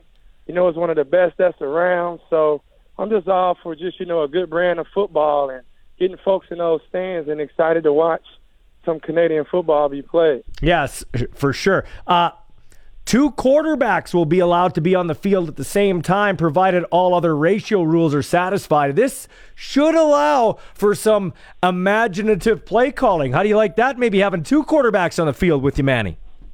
Man, what they about to hit? Some type of wildcat? But uh, something like that. I think it'll be. Look, it can be helpful. You know, you might have a dual threat quarterback that's not just quite ready to be the starter. Do some double um, passes, or you can get the ball into his hands because he's a thrower plus also a pass catcher. So you know it helped utilize guys on a roster that play multiple positions, if that kind of makes sense. So yeah, yeah, it does. Um, yeah, yeah, you kind of never know what you can expect and plays that can be made. You know. Yeah. So, so, so Manny Arsenault joining us in the Western Pizza Hotline, former uh, co-host here on the show, but of course he's back in the CFL. We won't hold him back. We want to see him on the field. We also like hearing him. We used to call it the Manny Show. Uh, we didn't come up with that name. This guy did, as he is uh, strutting his stuff back in between the sidelines. They also changed the the halo rule now, so if it's no yards, it's always a 15 yard penalty, not just a five yard variety. Remember, it used to be if it hits the ground, it's a five yard variety. Now it's a 15 yeah. yard penalty, which I think is great because special teams guys like you could maybe cheat and just tackle the guy. Who cares if it's five yards, right? So now it's a 15 right. yard penalty, right? Yeah, so now you got to be disciplined. So you can see special teams coaches going to stress it a whole lot this year because, hey, man, every yard counts. So, hey, that's something to be mindful of. Yeah. Hey, here's something I like. Here's something I like. I like the fact that our game here in Canada will – afford more opportunities to everybody. But let's use you as the example. You're coming back. You're you're you're you're proving your worth, which you really don't have to. But you're coming in there. You're going to bring your lunch bucket. You're ready to go on special teams. The kickoff has been rendered useless in the NFL. We have we encourage the kicking game. I think we do need to accentuate that. So all these rules, like I love the fact we still have kicking's a big part of this league. Yeah, nah, that's tremendous, man. And I just think, like you say, it provide more jobs for guys and people to actually showcase their talent and skill set. So why try to eliminate it and take it away? And um and you you know football, offense, defense, special teams, and that's really a third of the game when you're speaking about Canada being two down. So I think that's awesome, man, just to have that and continue to you know like you said providing roster spots and jobs for guys that's out there wanting to play. So I'm all for it, man. Yeah, Manny, what route? Back to the route tree. What route are you better? Yeah. Uh, what route tree are? what route are you better at on the tree now than you were, say, like five years ago? Man, you know what? I kind of worked. Um, I kind of had to learn everything um, throughout my career. But for me, you know, I like the quick game, get the balls in my hand, utilize my stiff arm. I can also go vertical for my speed. So it's really like all the route trees. I think more so it'll probably be learning the different type of option routes, which you would use different body style guys like a swerve and little guys. So majority of the time, I'm blocking when those guys are trying to get the ball on bubbles and swings. So it's just getting more reps at that kind of stuff. But I'm usually the guy having to protect. So, mm. but other than that, man, all the routes in the route tree, I'm pretty confident in and good to go with. Do you appreciate training? Uh, the older you get, do you appreciate the rigors of football, like training camp, more than say you used to? Yeah, man, I love it, man. That's what I'm all about. See, it's the the fact that I can compete and, and just go out there is what gives me that adrenaline rush, man, and I look forward to, man, because only the strong survive. And look, like my bag's packed now. That's what I'm getting ready to go do tonight. Get everything squared away, and I'm ready to um head up north, man. Just just to be back in it, to be in the locker room, be around the guys, man, and get going. Full yeah. of everything. Uh, yeah. Uh, all right. So, lastly, what do you make of your quarterback room? You got seven arms going to training camp, including a young kid from Regina that got signed out of Idaho. You got Nick Arbuckle there. A lot of people don't know if he'll actually make it to training camp because of his salary. JT Barrett, there's a lot of unprovens there. What do you make of that quarterback room? Man, that's going to make the team better. No guy should be able to sit in there comfortable so now they know they have to compete. And you know, it's all about the QB room. Those guys going at it head to head, but it's good for them to build a relationship and understand we only gonna go as far as they take us. And with the CFL being a throwing game, a, passing lead, it's centered around the quarterback. Everybody know you need at least two starting quarterbacks, regardless. in the CFL. A lot of games to be played. Yeah. So, but how much, lastly, I'll squeeze one more in here. How much can a guy Yeah. like you, veteran guy, played with a lot of guys, has seen a lot of things, good leader, how much can you add to a huddle with these young guys? Not just your offensive, you know, physical talent, but the mental side of the game to help these guys. Man, to let them know it's one play at a time. Don't beat yourself up. And you know what? We always focus on the next play. But more so for them is being in the moment.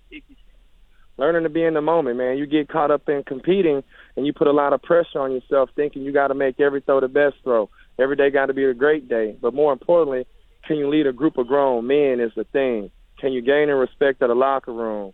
Is is is who you are within the locker room the same guy you are on the field. So you can't just talk it. You got to be able to lead it.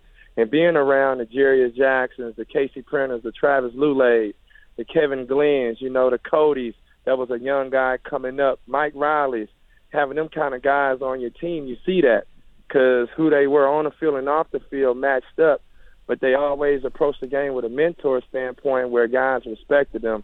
And that's what I learned most from playing with a guy like Travis Lulay, for instance. You see, it gets no better than that. I love this guy, the Manny Show, Manny Arsenault, on his way to Edmonton to try out and uh, hopefully make the Edmonton Elks. Thanks for this, my friend. Uh, safe travels, and uh, hopefully we run into you a few times during the year.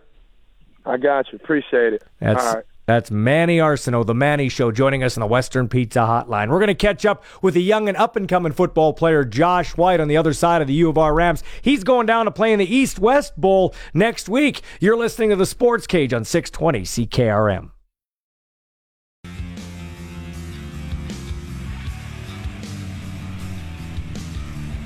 549 with the Sports Cage Sports Ticker. It's brought to you by Bronco Plumbing and Heating, where professional service is guaranteed. They'll treat you right. 781 2090. The Milwaukee Bucks and Chicago Bulls are underway in the first quarter. The Bucks have a 20 to 10 lead with 337 remaining in the first quarter of play. The Bucks can eliminate the Bulls tonight with a win. Elsewhere in the NBA tonight, Game 5 Nuggets at Warriors. Golden State up three games to one. So Golden State looks to wrap up that series this evening. Five games in the NHL Philadelphia Winnipeg, Canadiens at the Rangers, Vegas, Chicago, Coyote Stars, and the Los Angeles Kings uh, up at the Pacific Northwest taking on the Seattle Kraken. Ballsy. And of course, we have the Saskatchewan uh, Sports Hall of Fame uh, induction class of 2022 announced. In the builders category, longtime official Tony Bierling and artist Bill Brownridge. And then we had in the athletes category pole vaulter Kelsie Hendry, sprinter Harry Jerome, who has world records and uh, Man, this guy, this guy was unbelievable. He won a bronze medal in the 64 Summer Olympics. When he was 19, he ran a world record time in the 100 meters at the Olympic trials in Saskatoon. How is he just getting in now? I don't, I don't know. And then Rueben Mayes, the pride of North Battleford and surrounding area, running back, Pro Bowler. two-time Pro Bowler, offensive rookie of the year in 1986 with the New Orleans Saints, and he's the only Canadian player in the U.S. College Football Hall of Fame. Yeah, it took uh, how many years? 30, 40 years? Hey, who who's a Hall of Famer? I was just checking here. Who was a Hall of Famer before Rueben Mayes? Um, Michael John Ball. That's right, the serial killer, Michael John Ball. That does sound like us. I was. I was on the 90th. That's that, Michael John Ball right That there. is ridiculous that I got in before Rueben Mayes and this Jerome guy. Like, are you kidding me? Harry Jerome and Rueben Mayes. Well, all of them. They should have lapped We're me. hanging up a banner in the Yeah, cage. here. that's right. Okay, let's head on the Western Pizza Hotline. Dinner time, game time, anytime. Great time to order Western Pizza. Josh White, linebacker of the University of Regina Rams. Let me go through some of these guys' stats. Ranks 10th in school history, seven and a half career sacks. Started all six Can West games for the Rams at will linebacker. Finished second on the team with 25 and a half tackles, 21 solo, nine assisted. Had a team leading three sacks for total loss of 24 yards. Team uh, tied for the team lead with seven and a half tackles for a loss and had two sacks and a forced fumble in week one against Manitoba. He is Josh White. He's a provincial football champion with Campbell. Uh, before he came to the Rams, he flies around to the football. How are you today, Josh? Good. How are you? Good man. So, better better to force a turnover or get a quarterback sack. Um, I don't know. I think it depends when in the game you're at. If you need a turnover, get a turnover. But if it's third and long or second and long, sorry, and you get a sack, there's kind of no better feeling. So Yeah. How's the off season been for you, man? Working out hard? Uh, yeah, it's been good. We're just um, getting prepared for East West Bowl here, and other than that, it's just been same old, same old. Yeah, so what do you know about the East West Bowl? Uh, new to you, it's a great uh, chance for you to turn some heads uh, and have the scouts and everybody look at you. What do you know about that? Um, yeah, it's just they went over kind of the script of the days, and there's going to be a combine on the first day we're there, and then practices, and then I think the day of the scrimmage or the game, sorry, Mhm. there's going to be a little seven on seven before that. So it'll be fun. There's going to be lots of opportunity, lots of different practices and drills we're going to do. So It's it'll be awesome. a good time. That's awesome, man. So, uh, are you specifically training for like the combine uh, skills, so to speak? I don't want to call them events, but like bench press, that type of thing. Um, yeah, obviously just the L drill, the shuttle, the 40, and the vertical and the bench. So just going through all those, making sure I'm sound with them, and then obviously with the bench, making sure I'm having my best performance possible for that. So you do 225. What do you do right now? 225. How much can you throw up there, buddy? Um, I did a test last week, and at East West, I'm going to be looking to get 10 to 12. It would have been nice to have a little bit more of a notice for East West before it happened, but yeah. Yeah. it, it's good. It's good how it works. So it's, it's, it's fine as it is, but it would Yeah. have been nice to have a little more time to prepare. But Are you feeling quick? Yeah, I'm feeling good. What do you think your best attribute is as a football player? Take the combine. Nobody lines up and says, "Hey, I bench 10, uh, 225, 10." I mean, it's just it's it's a kind of an eyeball test. I think they just use it to see that you're dedicated in the weight room. But what's your best attribute as a football player, Josh White? Um, I, I would say my creativity to make a play. Honestly, like when I, if I'm coming off the edge, or if I know there needs something needs to be done, I'm going to find a way to do it. So I'm not going to let anything get in my way. So I would definitely say my will and creativity to go make that play or do my job, as they say. Are you uh, are you a student of the game, or have you become more a student of the game in terms of film work and that type of stuff? Oh yeah, definitely way more of a student. Like for instance, I'm way more sound just even knowing like O line pass sets and things like that, and just being able to understand what the offense is trying to do against you and attack your weak point weak points or try and get away from your strong ones. So definitely learning way more in these past years here, especially with all the sit down time with COVID. So Mhm. I'm looking at uh, your schedule. You open up in Manitoba again, where you guys started the season in control and then gassed the game. You're here against Calgary. You've had some good success against Calgary. They'll be a younger team. And then I got the 17th circled when Saskatoon comes here, the U of S, uh, defending conference champs. They were a whisker away from winning the Vanier Cup. How do you think you stack up this year? Because you guys, your record is not indicative of your football team, in my opinion. Yeah, no, I agree. There's always the excuses, which we try and stay away from, but we had plenty of injuries on the offensive side of the ball last year, which obviously are going to be limit your performance and your outcomes, no matter what the um, turnout is. But I feel like we'll stack up well. We have a lot of guys that came in. We have a lot of guys that are coming back, and through our first winter camp here, it's been looking good. And then we have a mini. We have a mini spring camp here before we actually head out to East West Bowl, so we'll be able to see more through that. Okay, so when's that taking place? So that'll be Thursday, Friday, and Saturday. Okay, cool. And Sorry, not Thursday, just just Friday, Saturday. Friday, And Saturday, and then you're headed out uh, to to play it down east in the East West Bowl. That is that is outstanding. Give me one personal goal for yourself this year, just in football in general. Can be Ram related, can be personal as you try to uh, set your sights for the pros. What's a personal goal for you? Um, I feel like definitely I've just been thinking it as more of a team wise, as far as far as we can through there. So You can tell a little frustration there for Jo- Josh Yeah. That's about that's that. that's okay, man. That's okay. Hey, you said it, I didn't, so I'm okay. Yeah, everybody gets your passion. Okay. Anyway, man, uh, I really appreciate your time, and uh, I, I guess you know one more. Don't swear. What's your goal for the East West game as you head out there as you try to turn some heads? Um, the East West game, that's a good question. Um, I don't know how the variables go of how much you get to play, but Mm, for yeah. the quarter or a half or whatever I do get able to get to play, just to do my best, honestly. Like, Mm. I'm going to be able to leave it all on the field if I'm only playing a quarter or a half. So, Mhm. Fly around like a like a madman. I love it. I, I do love the passion. I do love, and you didn't Yeah. you didn't offend me, so I'm not offended, man. Hey, have yourself. Sorry, to the viewers, though. That's okay, man. Have yourself a great uh, night, and we'll talk to you soon, man. Good luck down east, okay? Yes, sir. Thank you. That's a fired up Josh White. I know he just came off of work, and I forget where he works, but he also works student athlete, working, grinding, and uh, you know, I'm just. Uh, you? That's live radio. Oh, I love it. Anyway, uh, this is the sports cage for spreads.ca on 620 CKRM.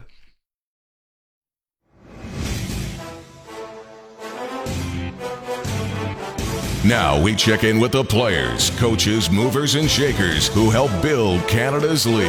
It's Where Are They Now? And welcome to the last half an hour of the show. And this is the portion of the show where we take a walk down memory lane. It's Where Are They Now Wednesday. By the way, I want to mention this show wouldn't be possible without our great sponsors, including spreads.ca. Sign up using the code CKRM and they'll match your first deposit of 25 to $250. Our guest in the spotlight today, former play by play announcer on CKRM for the Regina Pats, later the Calgary Stampeders. Kevin Gallant. How are you today, friend? Great, Michael. Congratulations to you on your new uh, position. Well earned, well deserved, and certainly uh, I'm very happy for you, and I'm doing well. Awesome, man. Thanks for the kind words. I'll tell you what, this is this is weird. I interview Glenn Suter on a regular basis on this show, and I grew up watching him in the stands, thinking one day I'd like to broadcast Rough Rider games. But I also, do you remember the junior sports broadcaster promotion on CKRM?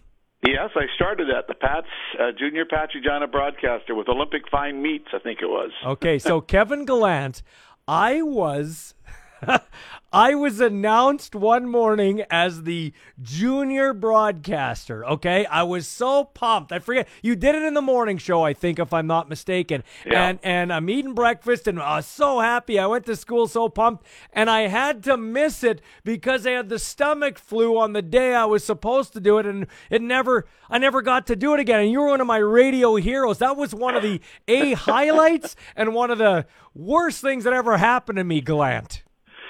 Well, I'm I'm very sorry I didn't get a chance to have you up in the booth. Uh, we brought a lot of kids up there over the years. Uh, it was a great promotion, and um, you know it was just a lot of fun to have uh, some youngster up there. And uh, you know I, I know that a lot of teams kind of do some variation of it now, and I think it's. Uh, you know, it was it was a good it was a good promotion for uh, the the partner at the time, and it was just a, a whole lot of fun. Yeah. So Kevin Gallant, do you remember a game or a moment that really sticks out in your mind as a play-by-play guy? First for the Regina Pats.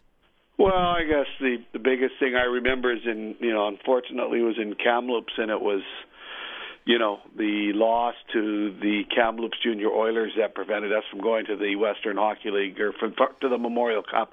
It prevented us from winning the Western Hockey League championship, and it was a game six, and it was just, you know, mere seconds away from going, and they tied the game up and then won it in overtime when we lost game seven. I'll, I'll never forget that uh, moment. I've never.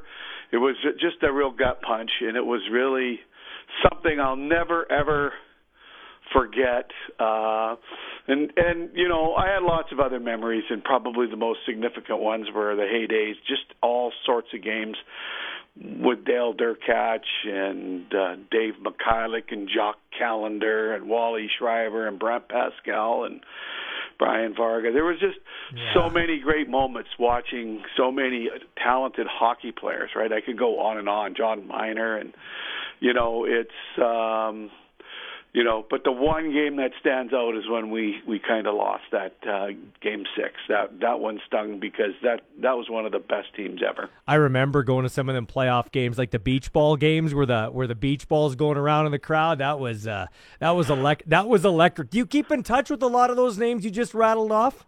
I talked to a few of them. Uh, you know, I you know I see like Milan Dragicevic played yeah. in Regina with the Pats, and I've been fortunate enough to have my kids coached by by him, and so I certainly talked to him. I've uh, with my boy playing in Moose Jaw, you know, talked to Brad Miller, but I talked to Dale Derkach. We tech, we change, we exchange texts probably monthly. Uh, certainly uh, there's a lot of lot of the guys that I kind of keep in touch with um, on a you know Mike Dyck is here with the Vancouver Giants coaching them. So I've chatted with him. I've run into Brad Lauer several times in the hockey circles. But uh yeah it's it's it's it's great to have that uh all those those players from the past that I consider you know uh, you know really um you know people that I really enjoy to to be around This is Kevin Gallant, former radio voice of the Regina Pats and uh, of the Calgary Stampeders. We'll get to the CFL thing in a second. Uh, yeah, you like to stir it up with Moose Jaw. Now your son's playing for Moose Jaw. What's that like? Your son Matthew playing on defense. They're, of course, in a uh, really good spot now, up three games to none. But what's that like now loving the Moose Jaw Warriors?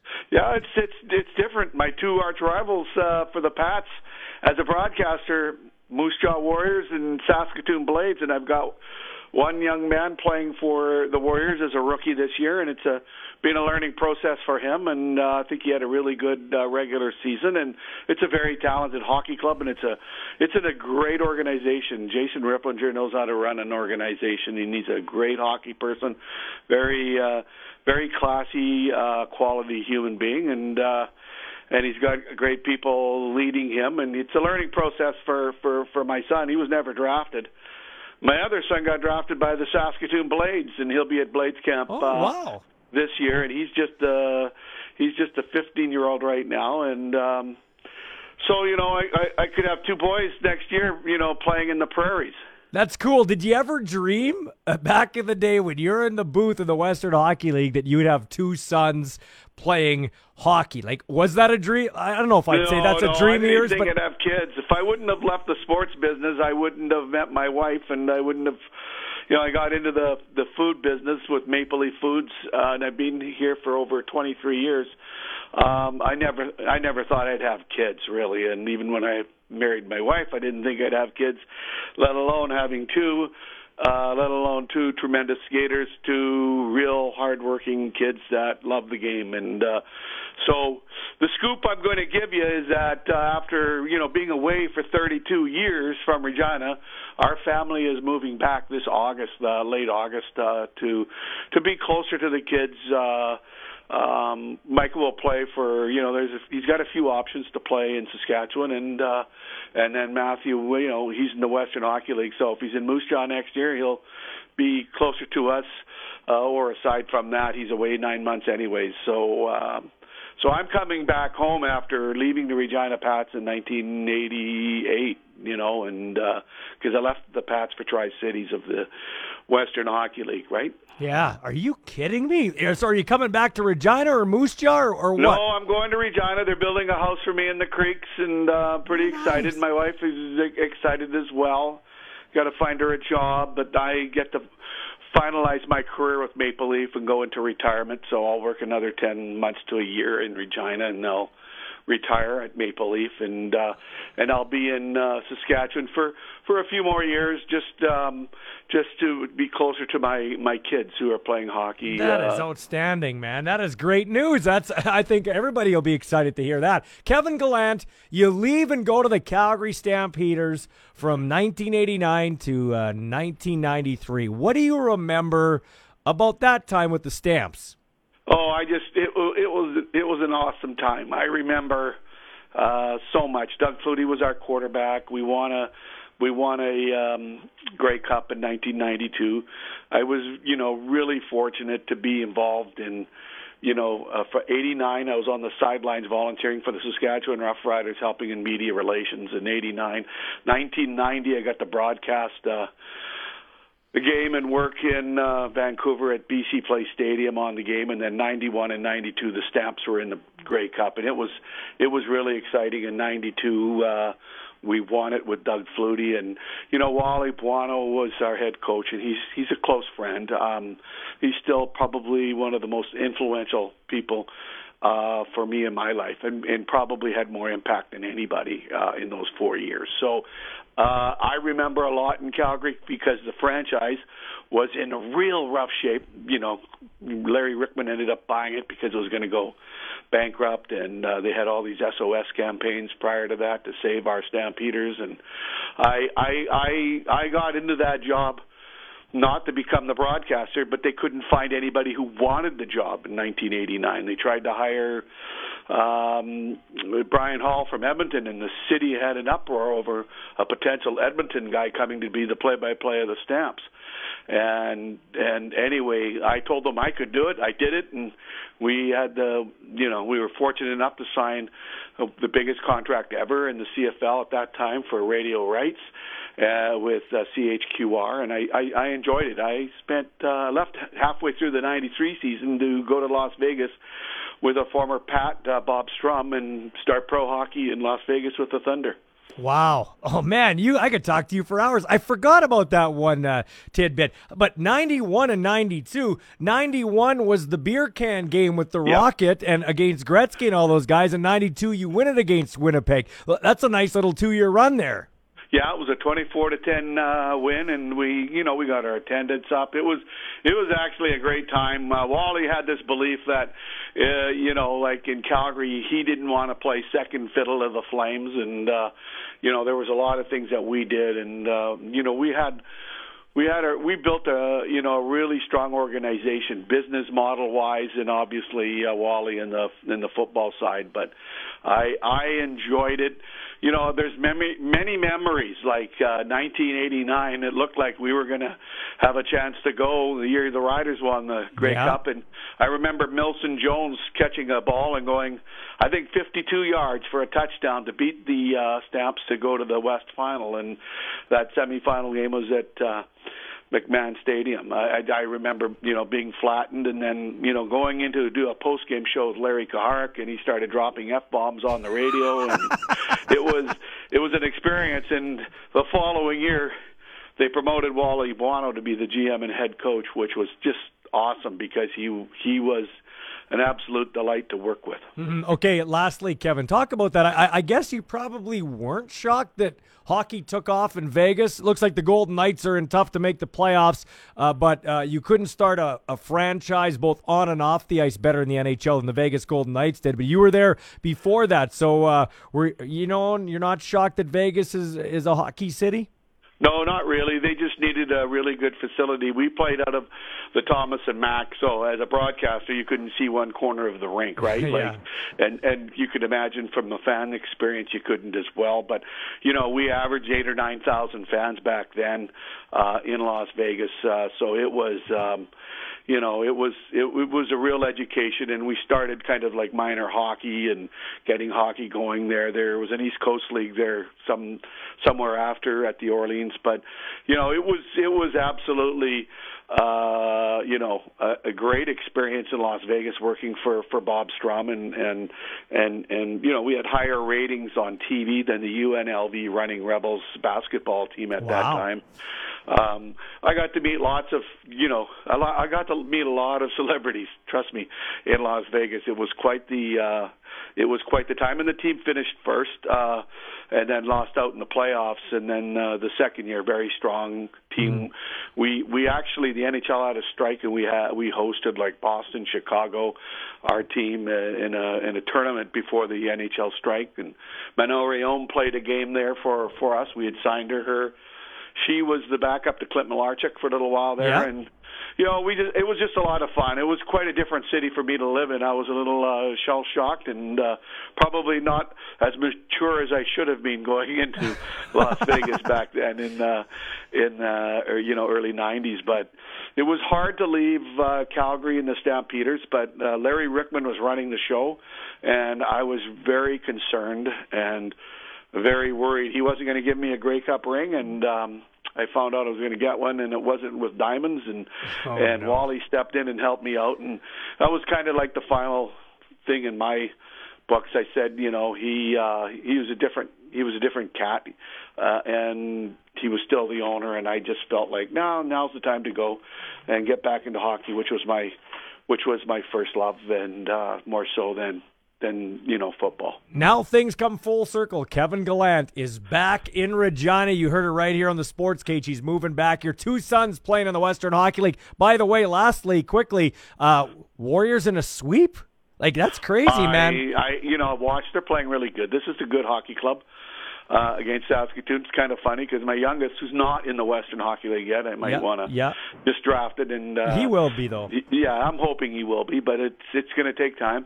But uh, he's watching, kind of cheering for his Blades, and then we're watching, cheering for the Warriors. It's it's an interesting dynamic for sure. And uh, but Moose Jaw, as I said, is well coached, uh, but they have a very strong structure of an organization, uh, a great from top to bottom, and uh, I think that. Uh, you know, it's really easy to see how how well organized and how well run they are, and um, they're going to they're going to give some teams uh, they already have this year a run for their money, and uh, who knows what they can do when you get a hot goaltender and strong defense, and that's what they have. Um, you know, anything can happen because they certainly got enough offense to uh, to win hockey games. So, but more importantly, it really looks like a close team from me from the outside. Yeah. I'm hearing from my son, and uh, and again, that's kudos to the management of that team. That's um, you know, they always say it's all about the players, but sometimes I really believe it's about the environment that management creates, and I think that that organization has done a marvelous job. Culture. That's what they Very like to say. easy to to say that, even though I was a former Pat, and I haven't since my kid joined the Regina or the Moose Jaw Warriors. I haven't worn any of my Pat stuff. He told me not to. Oh, oh Smart move, Dad. Hey, thanks for your time, Kevin Gallant. I appreciate it. Take care, Michael. Thanks, man.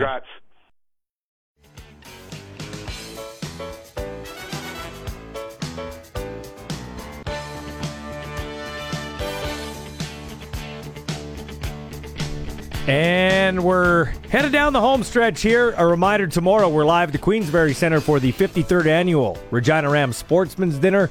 And it's going to feature Mike Pinball Clemons and our buddy Craig Dickenson, who will join us live on set 605. We'll get his take on the rule changes that were proposed today in the CFL. We'll also catch up well, not proposed, they're going to happen. Uh, we're going to talk with Bob Stauffer of the Edmonton Oilers Radio Network, Gord Pritchard, the new and first CEO of the Regina Pats.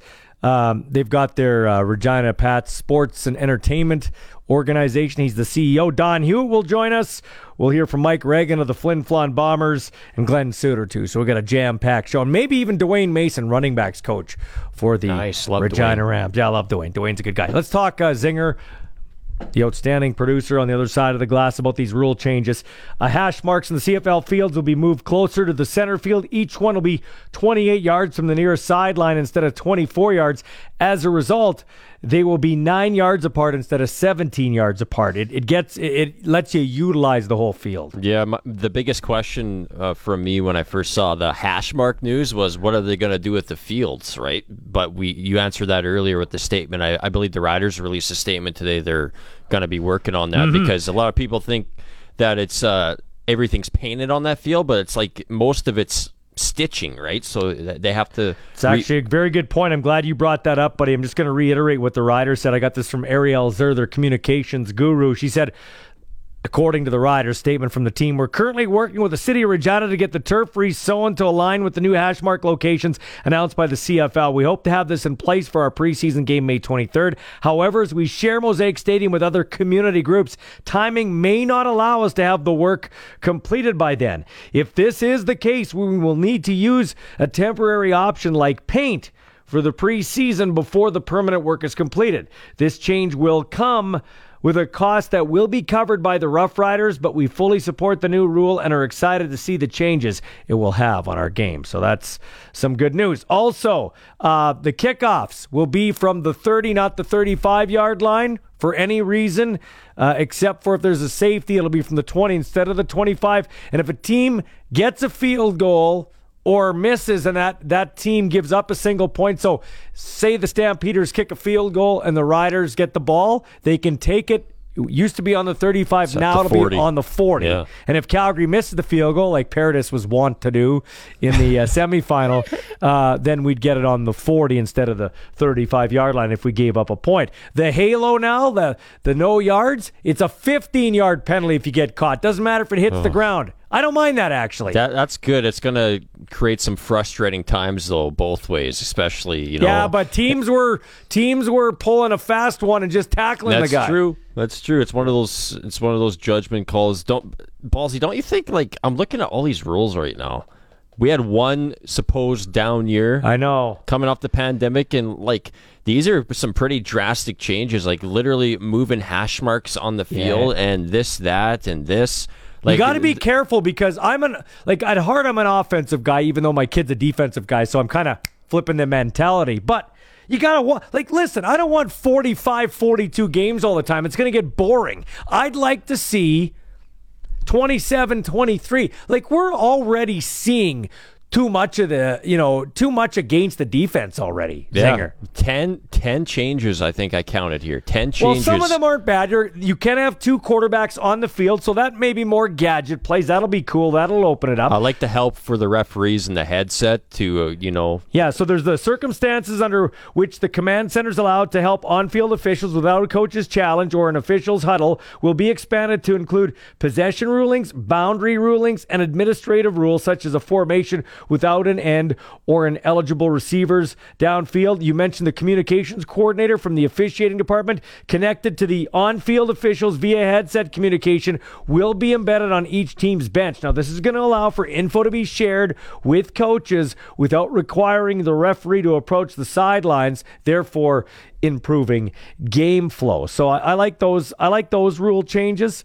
Um, quarters can end on a penalty now. That's right. Now, now there is a provision in there, Zinger, that they can still stay the way they used to. Yeah. So a penalty that occurs at the end of the first and third quarter will be assigned at the start of the next quarter rather than triggering an extension of the quarter. Now, the non-offending team. So let's say Calgary takes a penalty. Rub it in, and uh, or Winnipeg, and Saskatchewan's the non-defending team. Then the Riders could still insist the penalty be imposed within the quarter if there's a clear advantage Keep the wind, vice such versa. Such as the wind or anything like that, right? So there are some good rules. I don't Yeah, have any yeah. problem with that, but you're right. It's one down year. Now it's just I'm, a lot to take in. now It I'm is. really interested in this, Zinger.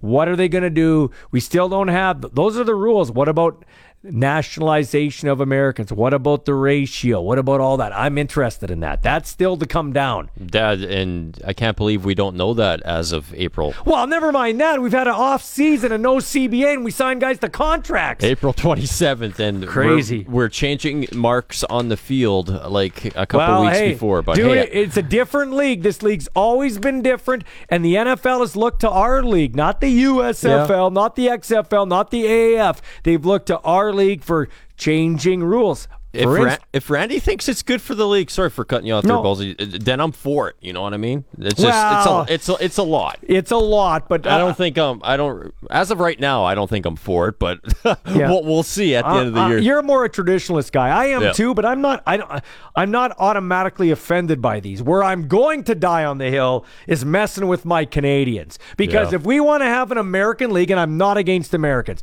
if we want a totally American league, I'm watching that in the USFL right now, and it's Ugh, hot garbage. bad, bad, bad ball. Hot garbage. Great Anyway, production, bad ball. yeah. Anyway, coming up tomorrow on the big show. Uh, we got lots in store. We're coming to you live from the Queensbury Center uh, for the Rams dinner. If you missed any of this show, well, you make sure you tune in to the podcast brought to you by Saskatchewan Seniors Mechanism. This show is brought to you by Spreads.ca. Get yourself signed up there. Bet on some sports like I just did. I picked my Padres to beat the Cincinnati Reds, and I did take the Milwaukee Bucks to beat the Bulls. And right Good now, man. they're up by 20 points, 53, well, 18 points, 53 35, now 54 35. Zinger at night is up next if he can see the screen because he forgot his glasses. We'll talk to you tomorrow. The Sports Cage podcast is brought to you by Saskatchewan Seniors Mechanism, working to make affordable home supports for seniors a reality. SKSeniorsMechanism.ca.